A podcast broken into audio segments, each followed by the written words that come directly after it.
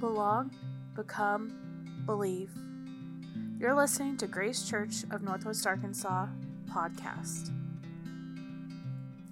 The message for July 10th, 2022 is a little bit different. We have guest speaker Christina Williams from Circles NWA giving our lesson today. The location is Vespers Point, Mount Sequoyah in Fayetteville, Arkansas. You can find out more about Circles at circlesnwa.org. If you ask us what we believe, we talk about what we practice here. Because we believe that the the greatest evidence or the greatest exegesis of Scripture is a people who live it out. Not what they say, but what they do. We've been studying, those of you who are visiting, we've been studying through the book of Mark, and we've been studying this particular se- section that kicks off with the disciples arguing over who's going to be first, who's going to be the greatest. And then Jesus gives these parables and he gives these interactions and he gives these things that we've been studying over the past few weeks. And then it culminates with this passage that we're in this week, where Jesus looks and he says, Those of you who would be leaders must be the servants of all. Great, right? Easy to do. Gotcha, Jesus. Except we live in this world that applauds the famous, applauds the hero, applauds the one on top, not the servant. And so, over the course of the weeks, as we've been studying this and then being friends with TJ and, and catching up with him recently and, and having been intrigued with what circles do, um, I thought here is a here is a prime example of what I think Scripture is saying. So instead of me getting up on a Sunday again and telling you what I think about this, what I'm hoping is that you will see it this morning. Is that you will you will see you will see what this scripture looks like. And Christina Williams is going to come up come on up, Christina. Um, have a particular affinity for TJ and, and Christina growing up in this community who have parents who are somewhat notable figures in the community. Um, I know for our kids, it was really tough at times. They would go out and they go, "Oh, you're John and Jane's daughter." Our uh, parents, yeah, or to them, you're you're you're John and Jane's daughter with that. And uh, and now it's gotten to the point where I go out and they go, "Oh, you're Hope's dad." Um, and I think that's what's happening with Christina now. Is like instead of it being about Henry and Cindy and that, it's like, "Oh, you're Christina's parents, right?" So I like that. I think that's a good thing for us as a community to see the leadership uh, passing off to our kids. So, with that, um, come share with us, Christina. Yeah, thank you so much for having me. To be honest, when I was first told about this, I thought I was just coming to share with you guys about circles and what we do.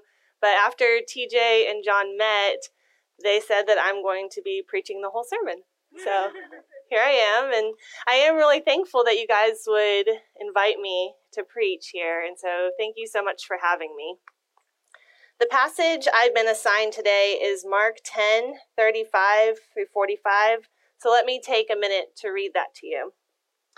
Then James and John, the sons of Zebedee, came to him and said, Teacher, we want you to do for us whatever we ask. He said to them, What do you want me to do for you? And they said to him, Permit one of us to sit at your right hand and the other at your left in glory, in your glory. But Jesus said to them, You don't know what you are asking. Are you able to drink the cup I drink, or be baptized with the baptism I experience? They said to him, We are able. Then Jesus said to them, You will drink the cup I drink, and you will be baptized with the baptism I experience. But to sit in my right or my left is not mine to give. It is for those for whom it has been prepared. Now, when the other ten heard this, they became angry with James and John. Jesus called them and said to them, You know that those who are recognized as rulers of the Gentiles lord it over them, and those in high positions use their authority over them. But it is not this way among you. Instead, whoever wants to be great among you must be your servant, and whoever wants to be first among you must be the slave of all. For even the Son of Man did not come to serve, to be served, but to serve, and to give his life as a ransom for many.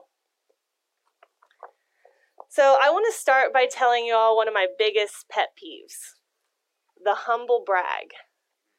You know what I'm talking about. We all do it. It's all over social media. I just did a quick search on Facebook, and here are some of the examples of posts that came up. I feel so humbled and honored to be one of six candidates selected for the top Leaders to Watch group this year. I am truly humbled and honored to be named the champion of learning this year. It is with great gratitude that I accept this award. I just passed my exam. I feel so humbled and honored to be part of this amazing profession. I am honored and humbled to receive my party's nomination for county judge. Thank you, voters, for coming out. But what does it actually mean to be humbled? It means embarrassed, overlooked, forgotten, lost, failed, humiliated, ashamed, powerless. to find out that you are not as important or special as you thought you might be, to be brought low. So then, why do we use this word in circumstances where we've had success or where we've achieved something significant? What these people are actually saying when they say they've been humbled and honored is actually quite the opposite. They're proud. And I'm not even saying in this like negative, prideful kind of way, but they're proud of something that they've done. They're proud because someone, they or someone in their life has been lifted up, has been honored. They've been recognized, they've been given esteem, not brought low. I think we know that humility is a virtue in the Christian life. And so using the word humbled allows us to present that way. It allows us to avoid this perception of pride, and it checks the box for what's, what the church expects of us. But in doing so, I think it exposes us that we are no different from the disciples in this story, and showing that we have a real inability to understand what Jesus is saying here. So let's look at today's passage. Here we have two disciples, James and John, and, and they approach Jesus. They go up to him, not with a question, but with a demand. They say, Teacher, we want you to do for us whatever we ask. That's bold. and so Jesus looks at them and he says, Okay, what do you want? and they say to him, when you receive all your glory, Jesus, we want the best seats. We want the ones right next to you, on your right and on your left. And Jesus looks at them and he says, I don't think you know what you're asking for. Will you be able to drink the cup I drink or be baptized, baptized with the baptism that I'm going to experience?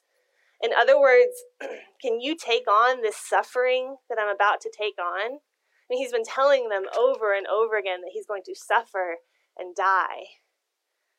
But I picture James and John like nodding in unison, like, yes, Jesus, yes, we can. And, and Jesus is basically like, oh, okay, great, you can. In fact, you will take on this suffering, but you can't have these seats. They're already taken, and it, it's not really up to me anyway. and I laugh because it's like Jesus is this little like psych, like like glad to hear you're willing to take on this suffering, but you still can't have these seats. and and this whole exchange makes the other disciples angry, and so Jesus gathers them up for a talk. and he says to them, "Do you see how all these rulers do it out there in their kingdoms? Those leading our government, those in leadership and high positions of authority, they have the power. They get to set the rules and make the orders. They get to decide how the money is spent. And they don't hide it, they lord it over you. They pursue and they display the highest places of honor. So, from what I understand, you all have been in the book of Mark for several weeks now. And I would suggest that there is a common point that Jesus is trying to get across to his followers. And it's this everyone around you will always be racing for the top, for that seat of honor, for that position of power. But that's not how it'll be with you. You go the opposite way. You race for the bottom. Over and over again, he's been telling them this. In Mark 9, when the disciples are arguing about who's the greatest, Jesus says, Whoever wants to be first must be least of all and the servant of all. In Mark 10, he tells us we must become like little children, those without any status and power, if we want to enter the kingdom. And later in Mark 10, he says, Many who are first will be last, and many who are last will be first. And now this passage Whoever wants to be great among you will be your servant. Whoever wants to be first among you will be slave of all. So, over and over again, Jesus is telling them that the top is the bottom, and those at the bottom will be lifted up in the kingdom. And does this surprise us at all? I mean, Jesus, don't we see him hanging around with people at the bottom? Those without the money, those without the resources and the power and the connections. Howard Thurman was a theologian and civil rights leader and a mentor to Dr. Martin Luther King Jr., and he wrote a wonderful book called Jesus and the Disinherited. And in this book, he talks about what Jesus has to say to those who stand with their backs against the wall. And I love that phrase because Jesus really does have a lot to say to those whose backs are against the wall. He continually refers to them as blessed. Blessed when they are poor and don't have the money to afford basic necessities. Blessed when they are hungry and are unable to put food on the table. Blessed when another loved one is unjustly killed and they weep and they mourn. And blessed when they are scorned and forgotten and embarrassed and overlooked and humiliated, because blessed are the meek, blessed are the humble, blessed are those with their backs against the wall, because theirs is the kingdom. The kingdom is not at the top, and Jesus asks us to give up this pursuit. He asks us to give up this pursuit of power and to leverage the power that we do have, that we have been given for those with their backs against the wall. Now, I don't know about you, but I have not found a place in the American church where they've given us a practical way to live this out. But I've been on a mission to figure it out. TJ and I have spent the last decade trying to learn from people who experience hardship and injustice in our community. We spent a lot of time eating with people at soup kitchens and community meals, going through the line with people instead of standing on the other side serving the meal. My friends and I spent years going to one of the local strip clubs in Fayetteville, bringing coffee each month just to get to know the women there. They ended up calling us the latte ladies. and we've had people into our homes and become built real friendships with people who have had very different lived experiences than we've had here in Northwest Arkansas. and we became frustrated with what we were seeing happen in our community. So much of the work that's being done is what I would call poverty management work we were not seeing our friends and our community members be able to move up and out of poverty. You know, we want to see poverty ended, not just managed. So why are we spending so much time just managing poverty? And we realized most poverty alleviation work has been dictated and designed by people at the top. People with the money and the resources, with the influence, the status, people who often haven't experienced poverty themselves. So we need to flip the script. And what I've come to believe is that we need to be led by those who experience the bottom, those who have had to navigate the criminal justice system, who haven't been able to make rent, those who know the ins and outs of Medicaid and subsidized housing and all the different government assistance programs. Those who have real insight and experience into what the problems are and how they can be remedied. And that is what we're doing at Circles. At Circles, we flip the traditional mentorship model on its head. We work with low income individuals and families who are ready and willing to pursue upward mobility. Our program participants are called circle leaders, and they are positioned as leaders in the process. They're leaders in their own lives, they're leaders in circles, and they're becoming the leaders that our community needs if we really want to see solutions to poverty in Northwest Arkansas. Our circle leaders are matched with two to three volunteer allies. Our allies are typically from middle to upper income backgrounds, and they commit to each other for a minimum of 18 months.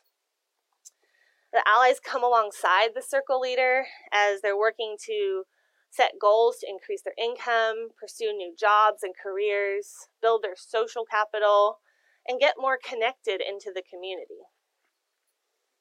The allies are not there to lead. You know, they may know a decision isn't good. They may think they know the best way to do something, but we ask them to hold back. We ask them to listen first and to learn a new perspective, to follow someone else's leadership.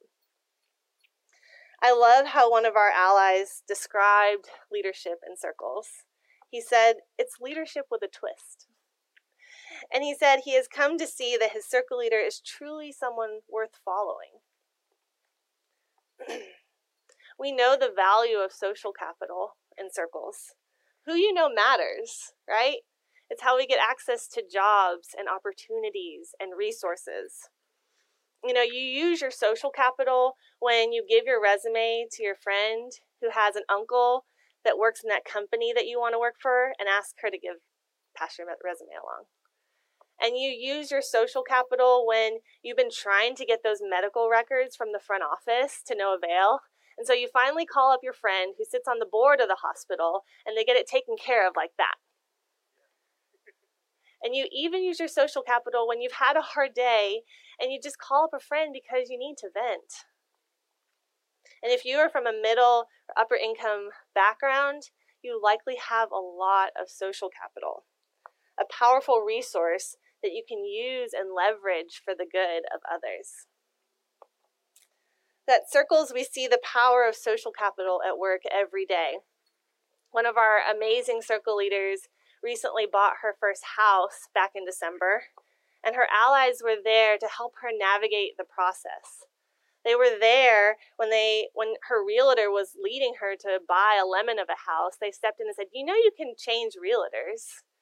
And when she was moving from a small apartment to a three bedroom house, they rallied their social networks together to help furnish her new house. And we love it when groups and circles hang out outside of program time. One of our circles groups went to a house show that one of the allies was playing in. One of our groups went to a play at TheatreSquared together. And recently, a group went camping and kayaking together. And it really is a beautiful thing to watch these relationships grow. Our circle leaders help us see how we can actually address some of these bigger problems in our community, these bigger barriers that keep people stuck. One of our circle leaders, she's actually here today, uh, she's leading a movement right now at her apartment complex to address poor rental conditions that the tenants are facing. Okay, sewage has been backing up in these apartments, in the tubs and the sinks. There's mold growing inside and outside of these apartments. The electrical outlets don't work. Some apartments only have one working electrical outlet right now. this was on Channel 5 back in May. They were highlighting these problems and how the management was not doing anything about them but and, and still they've been unwilling to fix things And they've even started threatening to evict people who are speaking out. And unfortunately, Arkansas has some of the worst protections for renters, as in, we really don't have any. Uh, so there's no minimum habitability, there's no minimum standards for what landlords have to provide for their tenants. And they can evict them just kind of at will. But because our circle leader is leading this, we are seeing things happen. She's using her social capital because she personally knows the residents there. And for the last two weeks, she's been going door to door, knocking, getting people to open their doors and allow her and some other people to document what's going on there and rally them to action. And so, through leveraging our social capital and connections, we've gotten the city involved through filing a code complaint. We talked to city council member, state representatives, and even the media. And I'm really jazzed about this because just two days ago, the city came out to the apartment complex and they found that the management was covering up issues and lying. I mean, the management literally dug up and, and hid all the sewage right before the city came out. But they discovered that they were just covering it up. And now the city is on it. And in fact, they said the state of Arkansas plumbing inspector and the building safety director are personally coming out to inspect their progress tomorrow. So, what we're experiencing right now at Circles is a group of very different people coming together across income and socioeconomic lines, with each of us using our strengths and leveraging our connections to break down the barriers and see justice, see things made right in our community. So, Circles is one place where I believe we can live out this Jesus value of the first shall be last and the last shall be first. It's a tangible way for us to lower ourselves and lift up those who get overlooked and devalued in society, and to follow those who have never really been considered leaders before.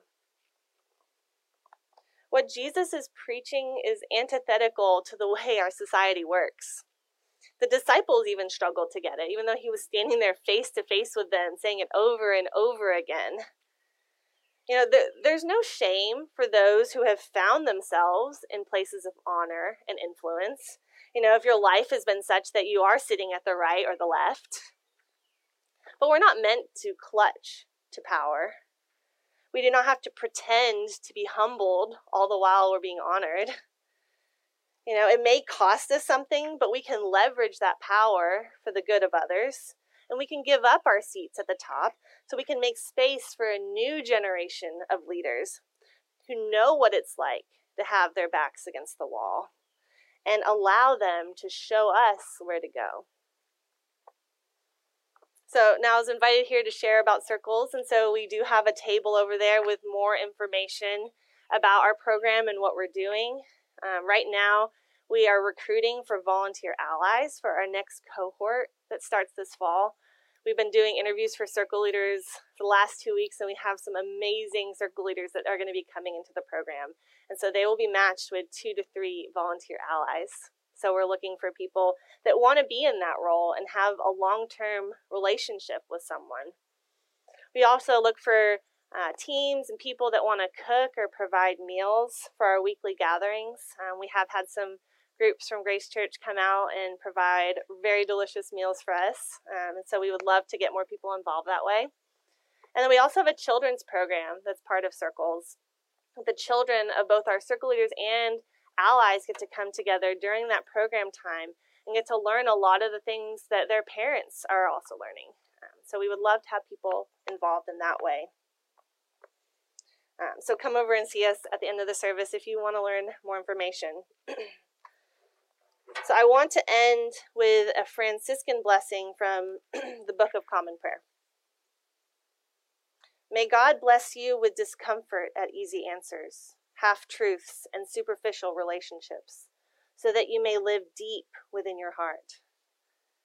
May God bless you with anger at injustice, oppression, and exploitation of people, so that you may wish for justice, freedom, and peace.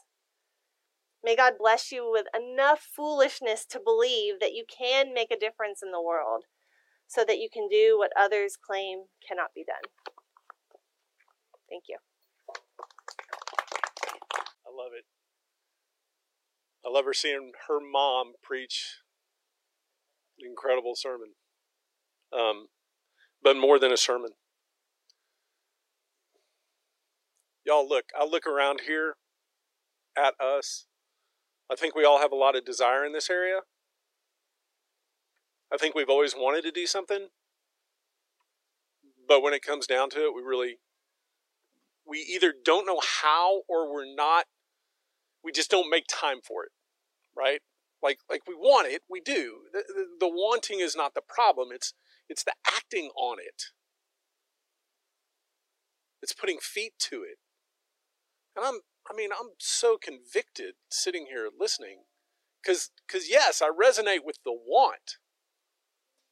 But then when I examine my life, I go, what have I done about it? How have I done that? Now look, I'm not the Holy Spirit. I'm not going to tell anybody what to do. Except this. We have we have included their website with all our communication this week. They have phenomenal resources there. I was particularly impressed that in this place where there's such political polarization on the national level, they give us very concrete things to do on the local level. There is incredible information there on our county, city, state elected officials and how we can influence policy there. We can do that, y'all. We need to consider this as a community, so thank you. We also need to consider this as individuals where we're supposed to be involved with that moving forward. So we'll be talking about this as we as we move forward. Thank you so much. Um, this is our time now where we we kind of move into transition. Like I said, if you're not familiar with Grace, our practices, um, don't believe the person just because they have the microphone. Like, figure it out. Go really chew on it. If you need to at this time, if you feel like the Holy Spirit is speaking something or a thought that's come up, write it down during this time of reflection. Uh, we also take communion together here. This is this is one way we can put feet to our faith is to come up around this table. This table is specifically made to represent the kingdom of God, what was, what is, and what is to come. Represents the Trinity and the rootedness of the kingdom, all in one table. And that table is open to everyone. Thank you for listening to Grace Church of Northwest Arkansas podcast. You can find more about us online at gracechurchnwa.org. Grace and peace.